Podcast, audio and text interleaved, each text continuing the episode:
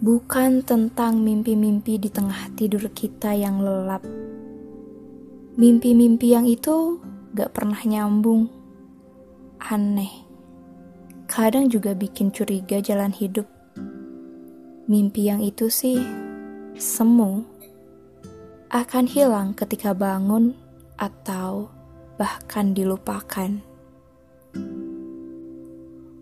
Beda sama mimpi yang ini Mimpi kita yang ini spesial.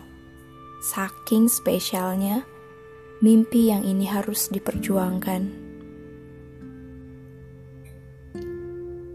Mimpi yang ini adalah harapan, adalah cita-cita, adalah kemauan, adalah pendobrak siapa jati diri kita sebenarnya. Mimpi yang tertanam di pikiran dan hati Sering kita menyiramnya dan tumbuhlah dia menjadi sebuah tekad yang kuat. Dia ini tukang diremehin, dianggap halusinasi. Katanya ketinggian, awas jatuh. Sepertinya bukan mimpi jika masih setengah-setengah. Bukan mimpi namanya kalau masih takut-takut Sepotong paragraf dari tulisan indah yang membekas menyiratkan sesuatu, bilang bahwa kalau kau masih berpikir mimpimu masuk akal dan dalam batas wajar, berarti itu belum menjadi mimpi. Ngomongin mimpi buatku selalu menarik. Gak ada habisnya. Gak ada bosannya seolah mimpi itu adalah pendorong agar lebih bisa membuka mata, membuka telinga, membuka hati.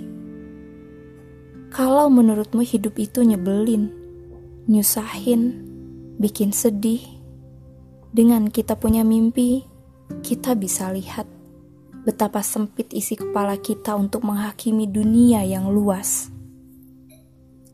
Ternyata hidup harus tetap dijalani.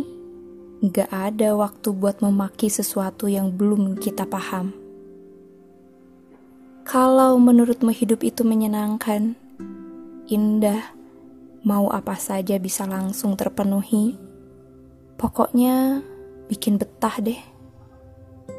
Maka dengan kita punya mimpi, kita pasti bisa bersyukur Gak ada alasan untuk merasa paling istimewa karena kita tahu proses meraih mimpi itu tidaklah mudah.